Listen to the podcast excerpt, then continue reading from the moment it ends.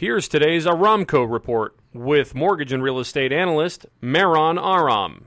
It appears that the COVID 19 pandemic, which originated in China, is once again creating major trade tensions between the US and China. Meanwhile, the negative economic impact of the virus continues to impact the mortgage industry as well. 4.6 million mortgages are now in forbearance, conforming no point 30 year fixed rates average 3 and 3 eighths, with 15 year rates closer to 2 and 3 quarters. Now, for something completely different, did you know that the Guinness World World Records just awarded the world's shortest man living. The 33 year old Colombian Eduardo Nino Hernandez has just entered the record book at a height of 2 feet 4.38 inches tall. For more information on home loans or real estate, visit our website at aramco.biz or call me at 877 700 0942. For more information on a purchase, refinance, or a reverse mortgage, and for up to the minute info on residential and commercial real estate finance,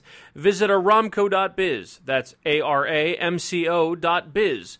Or call 877 700 0942. If you have a question, comment, or a fun fact to share for our next Now for Something Completely Different segment, message us on any of our social media accounts at the Aramco Group. Are you looking for an exciting career in the mortgage business? There's no time like the present. Reach out to us today.